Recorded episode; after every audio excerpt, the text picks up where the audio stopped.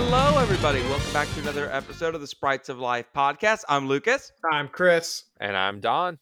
Hope you guys are having a great time wherever you're listening. Guys, guys, guys, how familiar are you with the English language? Spoke it all my life. Okay, okay. So the word final, what does that usually entail? Like the the last. Unless it's in pop culture, then you have like Final Destination 10. Or Final Fantasy 12, 17, 32, whatever number we're on. I mean, technically we're on 16, and since I've been devoting Yeah, but did they do Final Fantasy like 9 2 or whatever? and no, there was Who, who was Lightning? Lightning had two games. Lightning had two extra games along with it. 13 had two extra. That's then you have the Kingdom Hearts, and then you have Tactics, and then you have the Chocobo game. There's nothing final about Final Fantasy, but I feel like that fact alone is enough to talk about it, considering at the numbered franchise, we are at 16. That's that's obsessive and enough for us to talk about it today.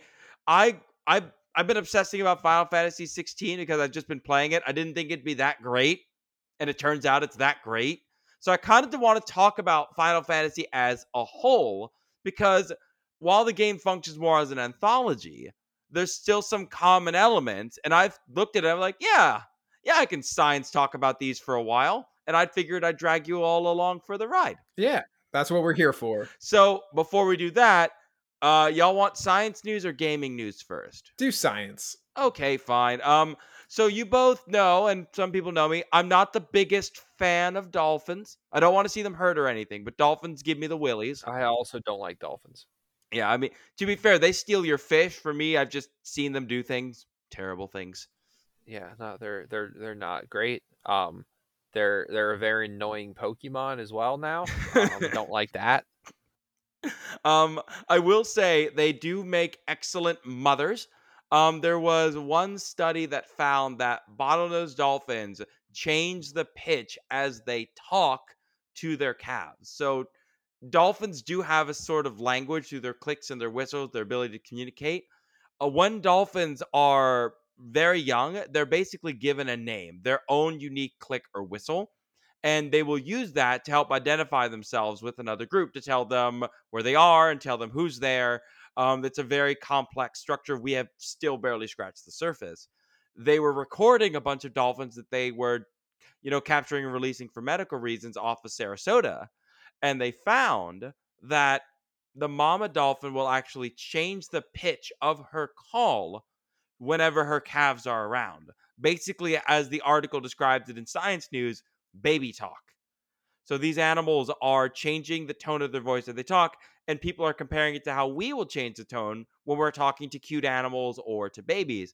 And we're still trying to figure out exactly why. Do well, wait, do you mean do you mean why the dolphins are doing it or why anyone raises their voice when they're talking to something cute and small? Well, no, like the, the first one. So, like the quote at the end of it, the article is until the day we can ask dolphins what they're actually doing, um, we have no idea what's going on. Like basically, like they won't know, and no one's going to be certain until someone can actually talk to dolphins why they're doing it. But the idea is that well, maybe they do it the same way we do to try and form connections with our children, and it would make sense given that bottlenose dolphins, as terrifying as they are, um, have really good child directed communication. Like if there's any other animal that would have good child to parent communication, it would probably be a dolphin given how close they can get to their young. Like if a baby dolphin dies, the mom will like start pushing them around to try and get them to wake up again. Like it's really heartbreaking stuff. Like that these animals actually care.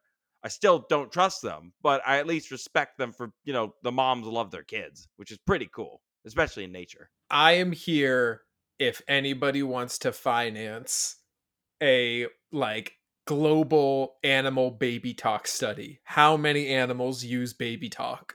It's probably not a huge list. So, like, I mean, just sell half of your Pokemon cards. We might get something to work with. You don't know, Lucas. That's the problem.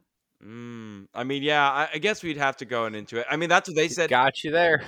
yeah, you got me again. Gosh darn it. Just like throws down the microphone and walks away. He's just like, dang it, he got me. But with this article, they also talked about how like you could actually hear the pitch if anyone finds it of the article on Science News about baby talk because you could actually hear the frequency changes when they're talking with closer to their young. And I thought that was a really cool addition for an article. A lot of times when you get science articles, just say, no, we'll just um just trust us. It sounds different, or they'll show a graph that you can't understand. I like it when someone's like, no, here's the data so that other people can understand it. That's very important to me in science communication. Please do not hide your knowledge behind a wall of text or paywall, but definitely the wall of text. Just make it easy for people to get so they can share it and learn about it. Anyway, that was my science news. I had to talk about dolphins in a positive light. Not used to doing that. Y'all are welcome. Lucas is like, I don't like it. I don't like it. I don't want to do it.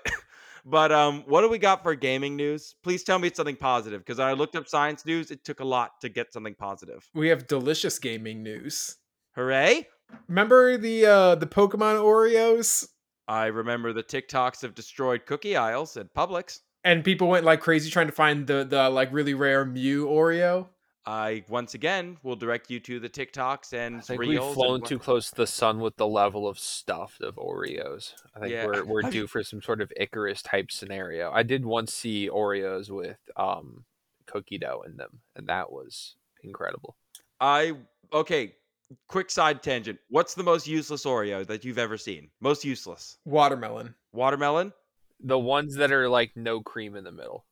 My one was the ones that were snickerdoodle because like you literally just made a cookie out of another cookie. Just sell snickerdoodles. What's wrong with you? Like that was like the most like what the H moment. Like what are you doing? but like okay, so what about Oreos? What have they done now? Well, now we're getting Mario Oreos. Is there like a super rare star cookie we should be worrying about? I almost wonder if they learned their lesson because I don't believe that there is a super rare one. I think it's just there are 16 types of Mario Oreo cookies, but those are coming out soon. And I guarantee, like, people are going to hoard, people will, if there is something to be hoarded, people will hoard it. They're just like, they're just cookies with little fun designs on them. Like, eat them and dunk them in your milk. I actually don't dunk Oreos in milk. I've never done that. What? I'm with him. I don't like my food to be soggy. What is wrong with the both of you? You dunked that sucker. I've literally just put it into the drink and let it dissolve, and I drank the milk. I like dry, crunchy cookies. Mmm, that is. I don't know how we are all friends, but I also here we eat are. unbuttered toast. that feels Wrong. I mean, unnatural. What is it? The boy- dark side boy of the force This boy, this boy ain't right. the dark side has path many pathways that some would deem unnatural. Just see, and then cuts to Chris eating butterless, jellyless toast. just dry crunchy bread it's just a crut it's just a crouton What kind of bread do you use?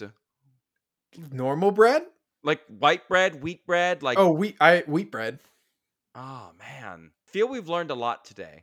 Not even for the new. We haven't even started. We've all just learned a lot today. We could stop now and be like, no, everyone's learned something about it. So we're getting Oreo cookies in the shape of Mario and praying that no one destroys anything. Now, hopefully when this comes out, those Oreos are released and the grocery stores will not be destroyed because anyone who is mean to service workers is awful. And please don't destroy a grocery store for cookies. I'm I'm begging you, please. they're just bowser cookies That just that, oh my god, are they peach flavored?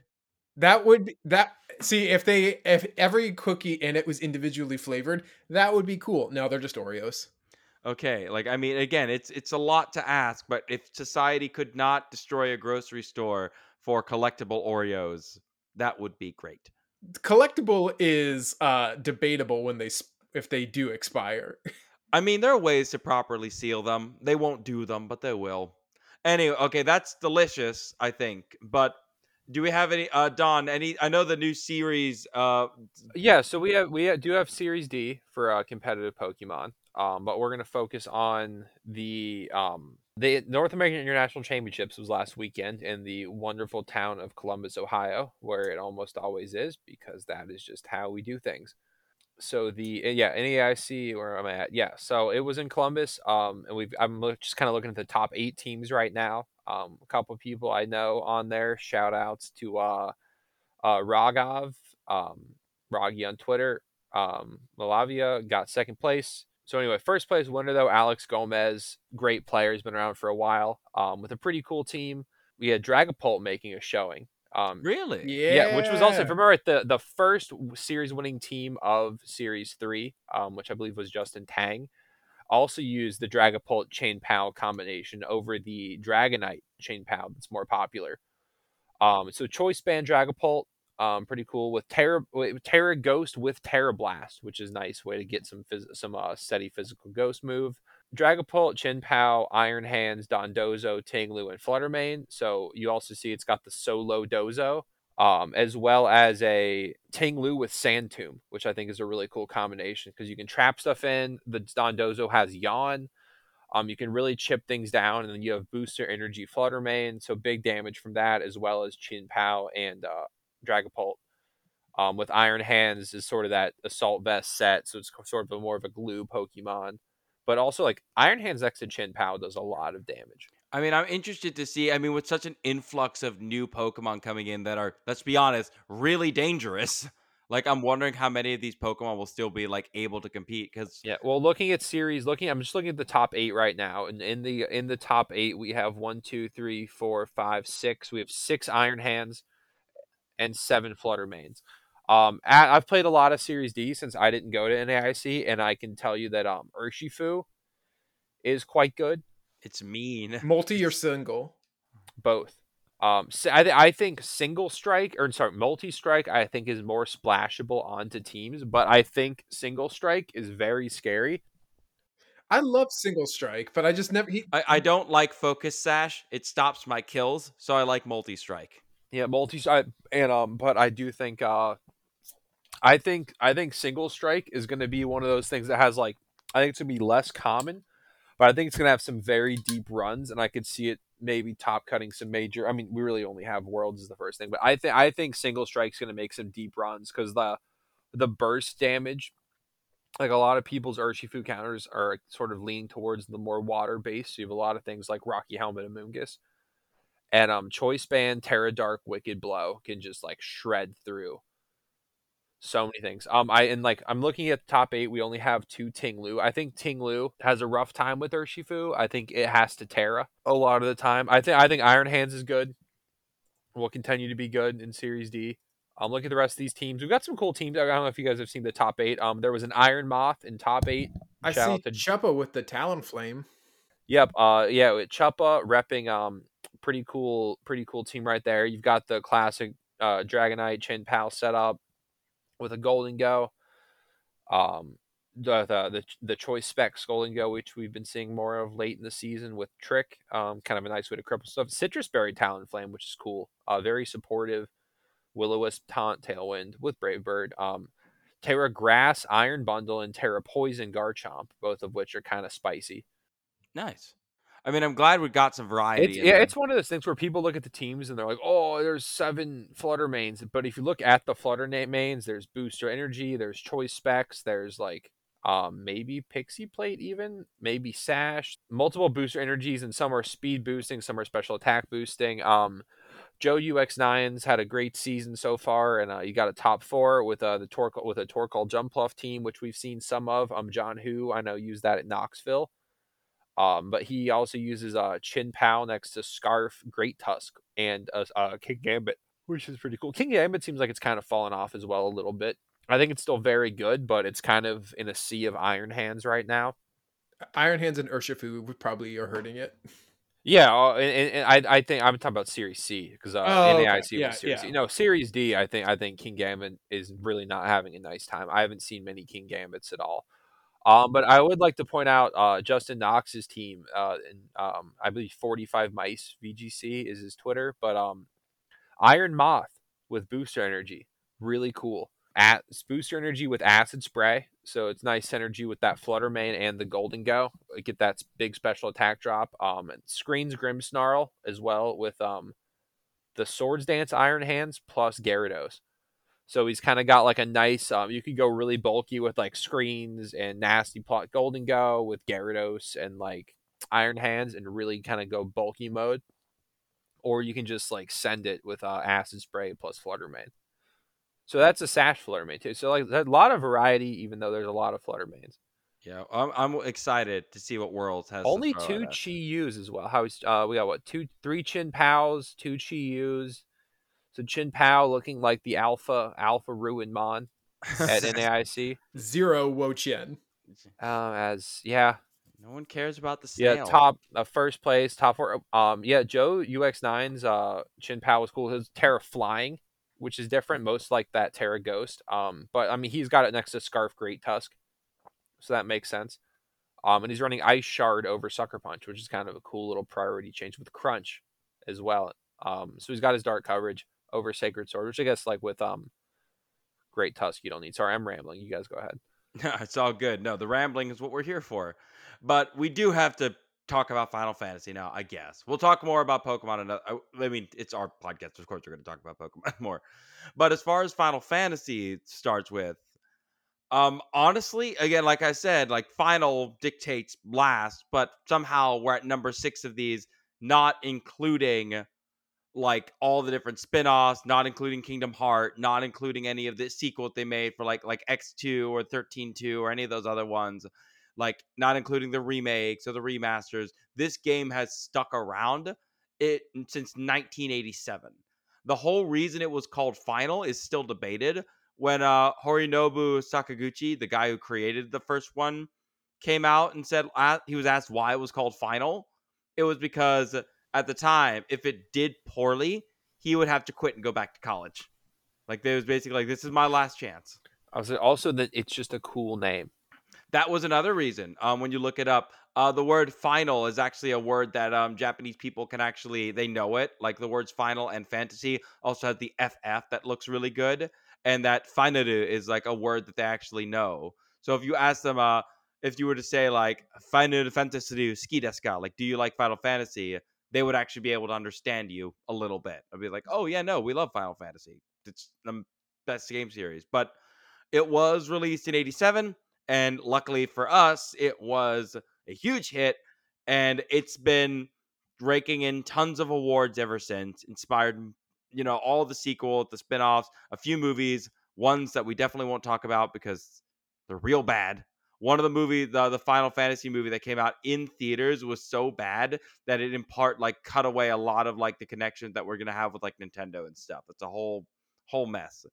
And even now it has there's an official final fantasy day dedicated entirely just to final fantasy 7 because of how influential it was.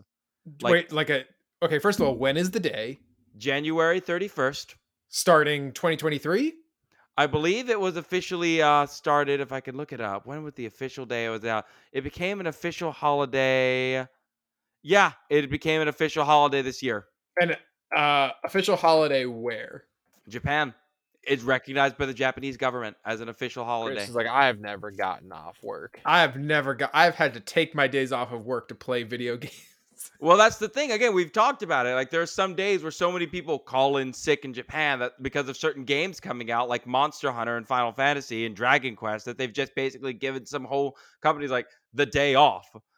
it's insane. Like, can you imagine if like I don't know Skyrim got a holiday, like of how much influence it had. Like Honestly, United like it should be at this point. I mean, kind of. Like it just keeps happening every year. We get it on a new console. By the end, you can play it on your toaster. You probably could. Dude, your Alexa can play Skyrim. Really? Yeah, like I'm, I'm not gonna say it. Uh, mine's unplugged now because I'm become paranoid in my old age. Um, but yeah, you you'll if you say like Alexa play Skyrim, it'll um like give you ver- like you come to a, a narrow road in a mountain pass. Alexa off. thought I had turned off. I mean, with Final Fantasy though, there's always the talk of like, well, okay, I'm not going to get into it at like number 16 or whatever. But each game functions on a different story. They went the anthology route instead of a direct sequel, and that's how they've been able to keep going by keeping just enough of the right themes and changing things here and there. Something you can make about so- crystals. Uh, okay, we're, we'll get to the crystals, but keeping some things while also changing up like the story, the characters, some of the combat systems, some of the items. That is what kept people going because even if you didn't like Final Fantasy 2, you might like Final Fantasy 3. If Final Fantasy 15 was an undercooked mess that was somehow spent mo- too much money and not enough money, I can go to 16 and be like, okay, they spent the right amount this time. Yeah, but there was like so much good fishing in Final Fantasy 15. Final Fantasy 15 was so good at fishing, they made a separate fishing game out of it. Not even kidding at all. Like it's Yeah. it's- yeah. There, there was some why good it's a fishing. top tier game. I mean, the series was one of the first that gave people like multi-level story and deep character backgrounds back in like the 80s, which considering the tech they were running on was pretty impressive that you would actually be able to get people to like care about these characters more so than just having it just be a linear progression of killing stuff. Um, but the games have always been a mixture of fantasy and science fiction. You're putting magical orbs and crystals next to robots and airships, and this is so well done that it's a staple in just about every single game to have like some level of te- of super steampunk robotech next to like feudal peasants digging in the ditch, which is again pretty and cool. It's pretty cool. It's very hard to get that. It's hard to get even one of those right, and getting them mixed up in the right way can be good. Now, to say that all the Final Fantasy games are great is wrong because there are some of them that just never fit well, and I'm not going to tell you which ones are which because there are people who defend. People will get people will come for us. yeah, Right, they'll so- come at us in multiple languages, and I'm not. I'm well. I don't even want to fight the English speakers, let alone the Japanese. Those people run their own Twitter, and you don't want to fight them on their own turf. Does that just great. mean though that there's something for everyone? Yeah, there is a little bit. Um, throughout the years, they have gone away from turn-based combat. Although I will say I they've like the experimented. combat. I like turn-based combat too, but they experimented with it before they got rid of it. Like there were times where they did turn-based combat where you built up a certain set of meter. Yeah, And um, then I, you would I, I think five was one of the earlier ones with that, if I remember right. Yeah, and then the also, one I remember that had the meter. And then later on when they did their weird spin-off of Bravely Default one and two, they added like the um the Brave system. I've been you- back playing Bravely Default 2 right now, actually. And the also weirdly done Bravely Second that just confused everyone. Yeah, that was a weird one. Um, I gotta say, I loved the Bravely Default series. Big, Like, big it- fan, big fan. I honestly, I love all the Final Fantasies. I played. A, I need to. I haven't played as many of the modern ones. I've played 15 and like 13, I think. But I think I've played like one through seven and like maybe nine or ten as well. Yeah, I know. I mean, it's there's a whole reason why people love these and they keep coming back. I mean, the games do a lot to mix up different legends. So like you'll have Arthurian legend, you'll have blades named like Excalibur, and you'll have like references to Japanese mythology and even old school thoughts on medicine. I think it was Final Fantasy IV that dealt with um, miasma. And like that's the whole before germ theory, people assume that oh no, yeah, I think have- miasma is even a reoccurring theme because it's in like some of the side ones, like um, there have been side ones, but like I want to say like was it like Advent Children or something, Crystal somethings? I remember there being miasma as well. Yeah, that's the old school style of thinking when it comes to like germ theory. Before that was like bad air. Mi- miasma is why we have the plague doctor masks. They used to stuff the noses with uh, like potpourri or good smelling things because they thought that the good smelling things would purify the air when you breathed it in, and it, it doesn't work that way. Yeah, I, I just imagine like someone doing that now, like going into Bed Bath and Body Works and like literally just finding like a really nice bath bomb or like a nice candle they like and just shoving it into the bird beak, like, mmm, lavender pineapple mist. Bath and Body Works would have crushed it during the during the plague. I mean, like it's such a. I mean, the one Final Fantasy you have to mention more than the others is seven, because when the PlayStation came out, like that was one of its like golden childs. Of like, hey, if you have a PlayStation, you probably should be ha- playing Final Fantasy seven. I mean, yeah, they because- did a remaster not too long ago. You can get the original version on the on the Switch as well. You know, Cloud and Sephiroth are both in, which is crazy that of it such as, of as big of a game series as it is. It's crazy that like all of the representation in Smash is from the same game. Yeah, like even Dragon Quest was like Dragon Quest is debatably older and more influential, and they had to shove all their protagonists in one Well, or, single. yeah, or look at body. um. I mean, I mean, Fire Emblem's got quite a few, but they're from a variety of Fire Emblems. It would be like if they only picked like um Blazing Blade. It was just Marth, and it was just like Roy and a bunch of side characters. Yeah, it's amazing just how powerful that game is. I think it's part because it was one of the first to have like really good cinematic cutscenes. Yeah, And, like, great that would, like, great storytelling, banger music. Oh, the music. Oh, the fight music can go on. And I I can't wait to see I've been playing the remasters and like I can't wait to see what they're doing with it cuz it completely changes the script. You have no idea who's going to die or live now. We're all we're all there now. We all want to be there. With the um the monsters in the game as well. Like the monsters also stay relatively the same.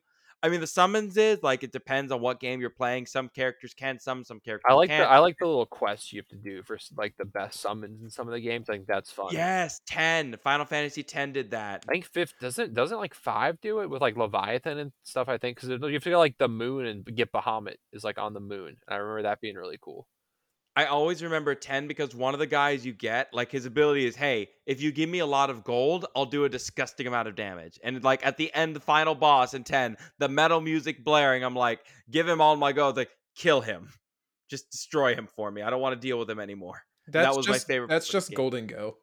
Just golden give him I'm going to pay you a hundred dollars to get that man. But you get a special attack drop though. Yeah, I mean, I think it's safe to say that these games kind of help set the patchwork for most of the role playing games to ever date. Like, it's interesting how it took inspiration from Dragon Quest, and now Dragon Quest, like, sometimes takes inspiration from them. Like, it's amazing to see how much of a genre shift happens with RPGs with these games. And it's interesting with Final Fantasy 16 because it took a lot of inspiration from things like Game of Thrones and Western media to create its game and its lore and with mixed results. I'll say sometimes it leans too hard into it. Like for some reason, oh, this couple's married, and then in, deep in the lore, like also they're cousins. I'm like, why? I mean, if you're eh, what what's the time era of this one? Is it kind of Middle Agesy? Because it's like that's not it's that Middle. Agesy. It's high fantasy Middle Agey. I mean, It- that's just, like if, you, if, you, if you're upper crust, that was sort of just what they did, right? Like, I mean, yeah, it's I still... played Crusader Kings. Shut up. But I mean, uh, like I said, they do have some shared elements, and we're gonna have to talk about them. And the one shared element that makes a game, a Final Fantasy game, a Final Fantasy game to me, is the chocobos. I love me a good chocobo. Now, Lucas, is this the part of the episode where I tell you that I have never played a Final Fantasy game? It is. It disgusts me. Go on, explain yourself. I've it, well, one like PlayStation. I didn't grow up with PlayStations. Okay, you have a Nintendo Switch next to you right now, and you could buy Final Fantasy VII and play it. Did you know how many games I have in my backlog? Do you know how many of them are Final Fantasy VII? Zero. That can change immediately. Have you played all the Pikmins yet? No, I have Have not. you played any Pikmin? I played. I played Pikmin one Okay, back in the you day. should play two. I was a I was a GameCube guy. I'm just saying, Final Fantasy VII. If you have to look, it's the one the fanboys crave. It's like the one that the super fanboys will be like, "Uh, you just played seven. Just play seven, and you'll get fine." Do you know what a chocobo is? I know what a chocobo is. It's Okay, basically a giant. Giant yellow chicken bird. Yeah, it's pretty cool, but it is endearing to the point where it's gotten its own game multiple times and its own racing game. Like there's Like- actually Diddy Kong Racing, Racing. but with chocobos. I mean, yeah, no, you have Chocobo, like it's a Chocobo like kart racing game to try and challenge Mario Kart, which in of itself is a pretty great comedy. Um, so if you for Chocobos, if you're lived under a rock like Chris, think giant yellow or sometimes multicolored bird that is characterized by their feathers, their distinct odor, and the fact that they have this uh, chant that they've had since like the beginning since they've added sound in the game. Like there's this one call that all Chocobos do. And in the games, they're always domesticated for their gentle nature and quick feet. Uh, they are often used as a mode of ground transportation, according to one of the uh, the game's lores in Dissidia. Um, I will point out that in 16, not only can you see them people riding them around, you can also attack them like enemy animal enemies, and I feel really bad, but I really needed the XP, and I I I have hunted quite a few of them. So unlike bad. Zelda, these chickens will not fight back. Oh, they will definitely fight back. Like they're basically like elephant birds. They're they're huge. I mean, the different an games have different lores. Yeah, well, it's bigger than an yeah, ostrich. it's like a terror bird. So the uh, closest equivalent I could find were the uh, the genus of birds Aepyornis, which are the elephant birds. At least one of them weighed over a ton and stood over 9.5 feet tall. Like these things were absolutely massive. Um, humanity, unfortunately, never learned to ride them, but most likely are the reason that they're no longer around. The last elephant bird is thought to have gone extinct anywhere in the year 100 to the year 1000 AD, most likely due to hunting and their eggs. Turns out it's a lot easier to get their eggs than it is to take down the bird itself. So we found through archaeological studies that native peoples across some parts of Madagascar or other areas they could have been found were just taking the eggs from the nest and eating them. To be fair, one ostrich egg can produce like 12 dozen yolks of chicken eggs worth of egg. So I kind of get it. I mean, they are pretty cool though. Like if you ever just see riding a chocobo is just fun. In Final Fantasy 15, you have the choice between riding out on the souped up ride with your boys or getting on a chocobo. And I always found it hard because I really just wanted to ride the chocobo around because it's just a giant chicken and he's friends. If your options are car or flightless bird, I chose the flightless bird. I would Although too. to be fair, the car could fly by the end of that game. Like you could get it to fly, and that's cool until you crashed it. But otherwise, yeah, no, the bird. You said it was known for its distinctive odor. What is that? Fried chicken. Apparently, it just stinks. It just stinks. Yeah, it's a giant. It's a giant bird. Birds have sometimes be musky.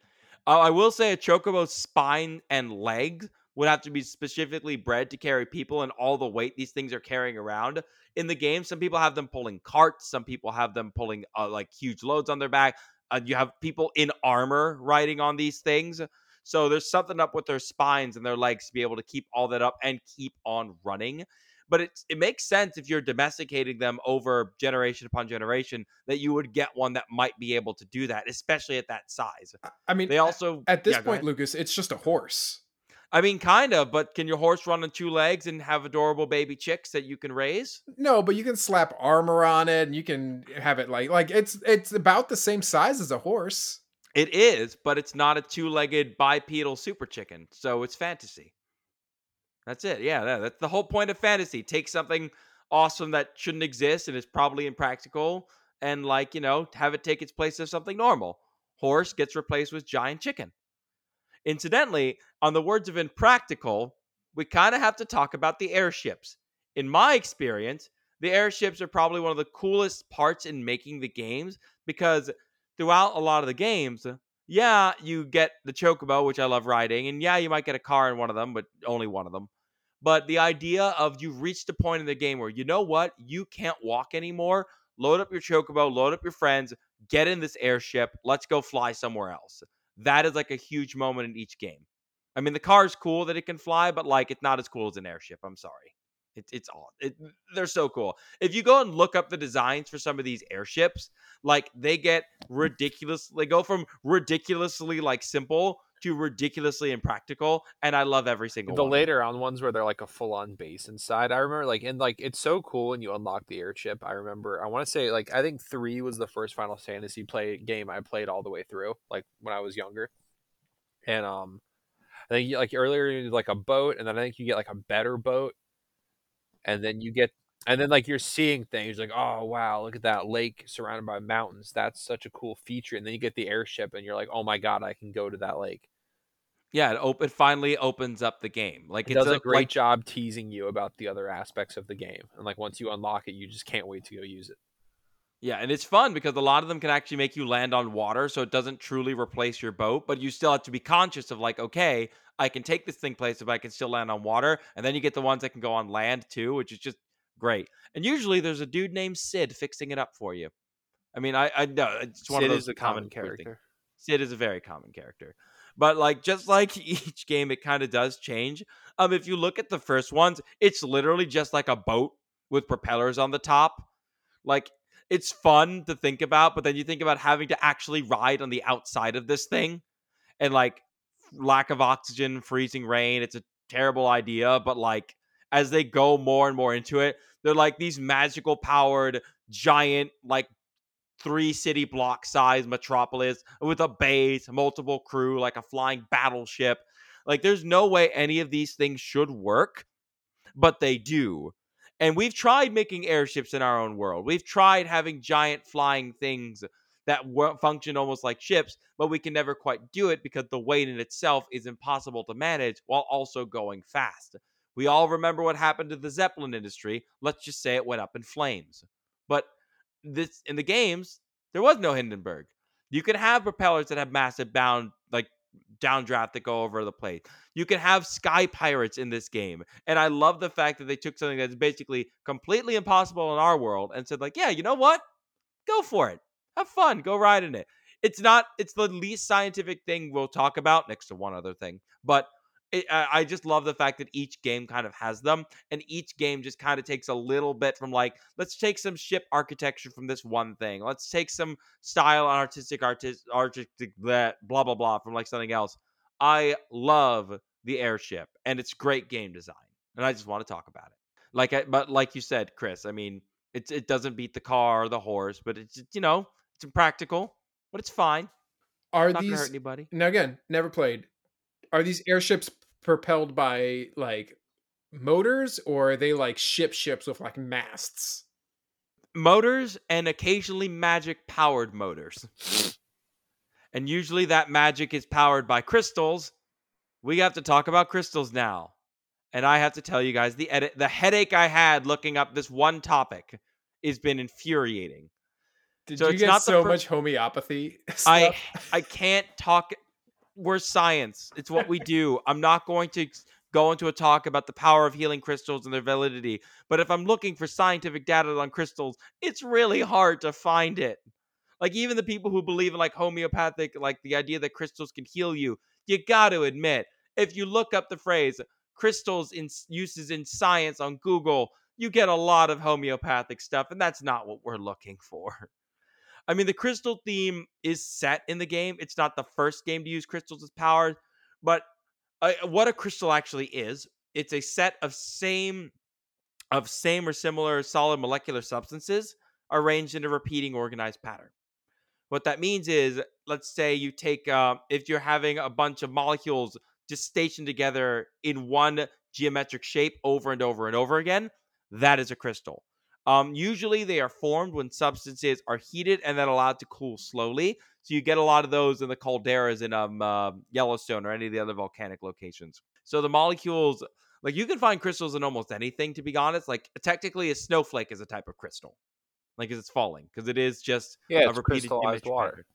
Yeah, just crystal. You can make crystals out of almost any solid substance if you need to, but depending on the game, they're either a minor part of day to day life or they are literally the containers of the very essence of the universe. In seven, they just changed the name to materia and talked about how, hey, people are abusing these and sucking the earth dry, which is honestly pretty woke for like a game made in like the 90s of like talking about exploitations and the dangers of like uber capitalism and like environmental destruction. It's, I mean, it's pretty ahead of its time, all things considered. But as I mentioned, so many people believe in crystal power. And now I have to tell you the beluga story. Have I told you guys the beluga story? I do not think so. No, I don't think so. So my buddy, uh, we're not going to disclose the names of the aquarium, but there was an aquarium that housed beluga whales.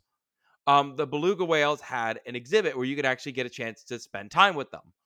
One day, somebody made a call to the aquarium and asked, "Hey, can I put my crystal on your beluga whale?" And everyone just double blinked and went, "Excuse me." The idea was that she wanted to absorb the essence of a beluga whale and keep it with her.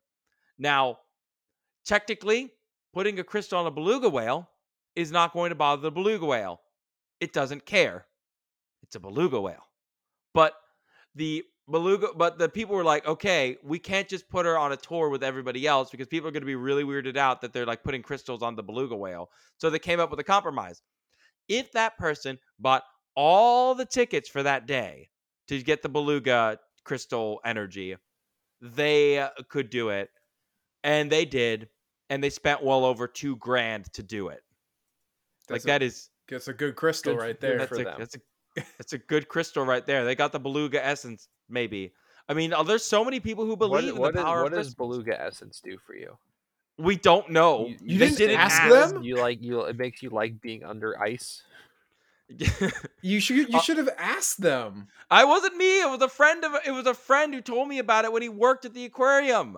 Like I didn't get all the details. It's one of those like, just like no one's gonna believe you. Like when you tell them this stuff, but it did happen. Always ask questions. Always, yeah. I, oh god. I mean, people do believe in this, and I'm not trying to, you know, put down anyone who believes in the healing power of crystals. I will throw you a bone and say that if you truly believe that crystals will help you, and you're in a hospital and you're needing treatment and you have it with you, that is lowering your stress, strengthening your immune system, and allowing you to fight it off any infection or what you're dealing with. but there's no scientific evidence that putting a crystal around you gives you any power. I mean, crystals can be used to focus lasers or electronics. That's pretty awesome.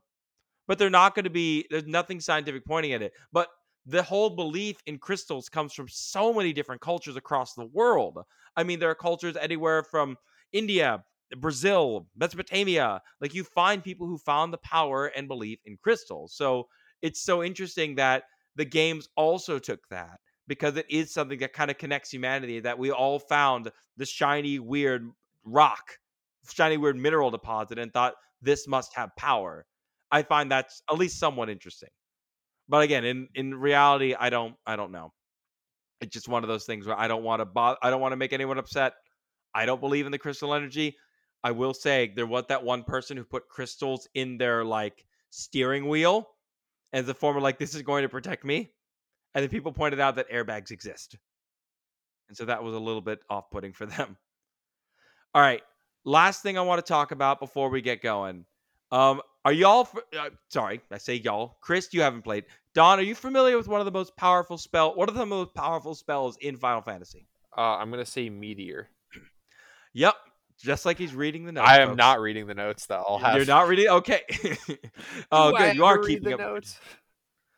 Once it was a good day. It was a nice day. I do day. read the notes, but I am not reading the notes right now. I am mining on RuneScape. he probably is. This isn't a bit. But Meteor is probably the most powerful spell in the game, and it's one of the common spells in the games. You get the ability to shoot fire and lightning and ice and summon monstrosities and That you know Blizz. Is it the Agas? Are they the best ones? I think the Or Agas the are Daras, maybe, or whatever? maybe. Agas, it's right? interesting Yeah, it's it's Blizzara and then it's Blizzaga, if I remember right. with um Japanese, like they decided to use English as like the language of Magics. So uh Blizzardo instead of Blizzard. It's interesting that like, oh yeah, no, English is the magical language we'll use, as opposed to like in America where we'll use Latin or something else. So it's nice to know that America is the magical language for RPG magic. But many of the spells in the games like carry over. The big one being Meteor, aside from Final Fantasy VII, which changed it to Comet just because Meteor has such a huge impact on the story. But um, Meteor, top tier spell, depending on the game, it is very much like dangerous as all get out. It is probably one of the most damaging spells in the game. there's- It's isn't there's a- non-elemental. there's a- I remember there's like a whole ass quest about just getting meteor or something with um with five because I think it's gonna like kill the one dude and then it doesn't. It's been a long time since I played five, but I remember meteor being a big deal in that game. Well, I mean, it should be a big deal. Summoning lightning is pretty sweet, but if you could aim a meteor directly at someone, it could effectively kill any living thing. Like a meteor the size of a basketball, that's all you'd need to kill someone instantly. I don't care what it is. You No living thing is surviving. meteor than that, honestly. I mean, a basketball like is what these things are looking like in the game. Like you're getting hit by these Oh, balls yeah. of fire coming from the sky. Obviously, a smaller one can do the job just fine, but a meteor the size of a basketball whipped through the atmosphere at 25,000 miles per hour minimum is probably one of the most dangerous spells ever taught. There's a re- there's a good reason why it's one of the last spells you learn because if you did it wrong and you summoned a meteor that was too big, you would kill everybody. Like if you dropped a meteor instead of the size of a basketball, the size of a house, yeah, the bad guy's gone, but so is everything within a half mile radius. Just evaporates. Because like I feel like if I remember right, a lot of the games with meteor, it's like multiple little meteors. So yeah, I would imagine that's partially a not nuking your whole squad option. I mean, it would just make sense to just go for it. Like if anyone ever found a way to weaponize meteors, they would be absolutely terrified. Yeah, we Now- see that in, in several like sci-fi franchises and stuff. You get groups that like strap rockets to meteors or something like that. I mean, it's dangerous. I mean, Gundam kind of did something similar with their whole like strap a colony with rockets and send it to the Earth. Like, if you cause, if you send something at the Earth fast enough, it's going to cause a whole bunch of damage. Uh, our atmosphere is constantly being bombarded by mar- microparticulate. We do get meteors that cross through. Very rarely do we get like anything truly massive, like the ones that killed off the dinosaurs. But the fact that any one person would be allowed to summon this like that person should automatically like win any fight. Like I don't care what god you're trying to kill this time, hitting it with a meteor should definitely do some damage. That's all I'm saying. Like that's my scientific basis. But then again, it's fantasy. It's just It's whatever the you want it to be. Fantasy. It is the final fantasy, and that was the final thing I wanted to talk about. Uh, we could honestly, if I, once Final Fantasy VII's like Part Two remake comes out, we might talk more about Final Fantasy VII. But I just wanted to go over an overview for people like Chris who need to play Final Fantasy VII on their Switch. These games, yeah, we're call, we're gonna keep calling you out. Like you gotta you- pry me away from all the other games that have come What out. game are you playing right now that's more culturally significant? I'm I'm- waiting. I'm playing a lot of Mirror's Edge right now. That is not as nearly as culturally What? significant. That game still exists. Isn't that like Mirror's Edge did they Catalyst. make yeah. a new one? You know, it's still it's. Uh, I'm playing Catalyst right now, so the sequel, but still very old. But it's on Game Pass. I see. Okay. It just Parkour. yeah, I know. Parkour, hardcore parkour. But still, if you're considering like, hey, I never got into Final Fantasy VII, I say try it. Honestly, mo- they're coming out with like the new remasters on like the Switch and other consoles. Just try them out, give them a shot. They're a piece of gaming history, and they are so influential on so many of the games we will talk about and games we have talked about that it's worth playing at least once. Don, Bless do you, you. want to add anything else for Final Fantasy? Um, not really. Honestly, go out and play them. Whether you like the uh, the more modern control scheme or the OG, I know that's kind of like a controversial topic. Um, yeah. I, I, I really I really can't recommend more. I think my personal favorite is probably five. Um, I have a big love for 10. ten is I I like I, I like ten. Um, I think I said three. I think I got the three the three remake on the DS. Um, when I was a lot younger, I think it was the first Final Fantasy game I ever beat. But I remember really liking five. Um, That one had job classes. Any game that gives me job classes to change them, like sold. You got me. Did, I'm in. Did did five have job classes? Yeah, five, three. Did was it five or three that had it? That had the job classes. Um, One of those two. One of the two. Um, no, We'll th- debate it. three had three had the job classes because five you had like Cecil and like um the old guy with the meteors, and there's the bard, and he he beats him up and calls him a spoony bard, which I'll never forget. Excellent line. On the note of spoony bards, thank you all so much for listening to this rant on Final Fantasy. Um, hopefully next time when you're listening, we'll have a we'll be talking about one of our other favorite game series that's coming out with relatively new games. But for now, thank you so much for listening. Have a wonderful rest of your day or night. And Chris, special thanks for you for tolerating a game that you've never played. I, it, it's all in good Play fun. the game, Hey, I, I mean, I'll play it at some point. There's only Mm, so Play many the game. games. Mm. This is a Let's threat. doubt Play the game. Let's doubt him at the credits roll. Play the game. Play the game. Play the game. Play the game.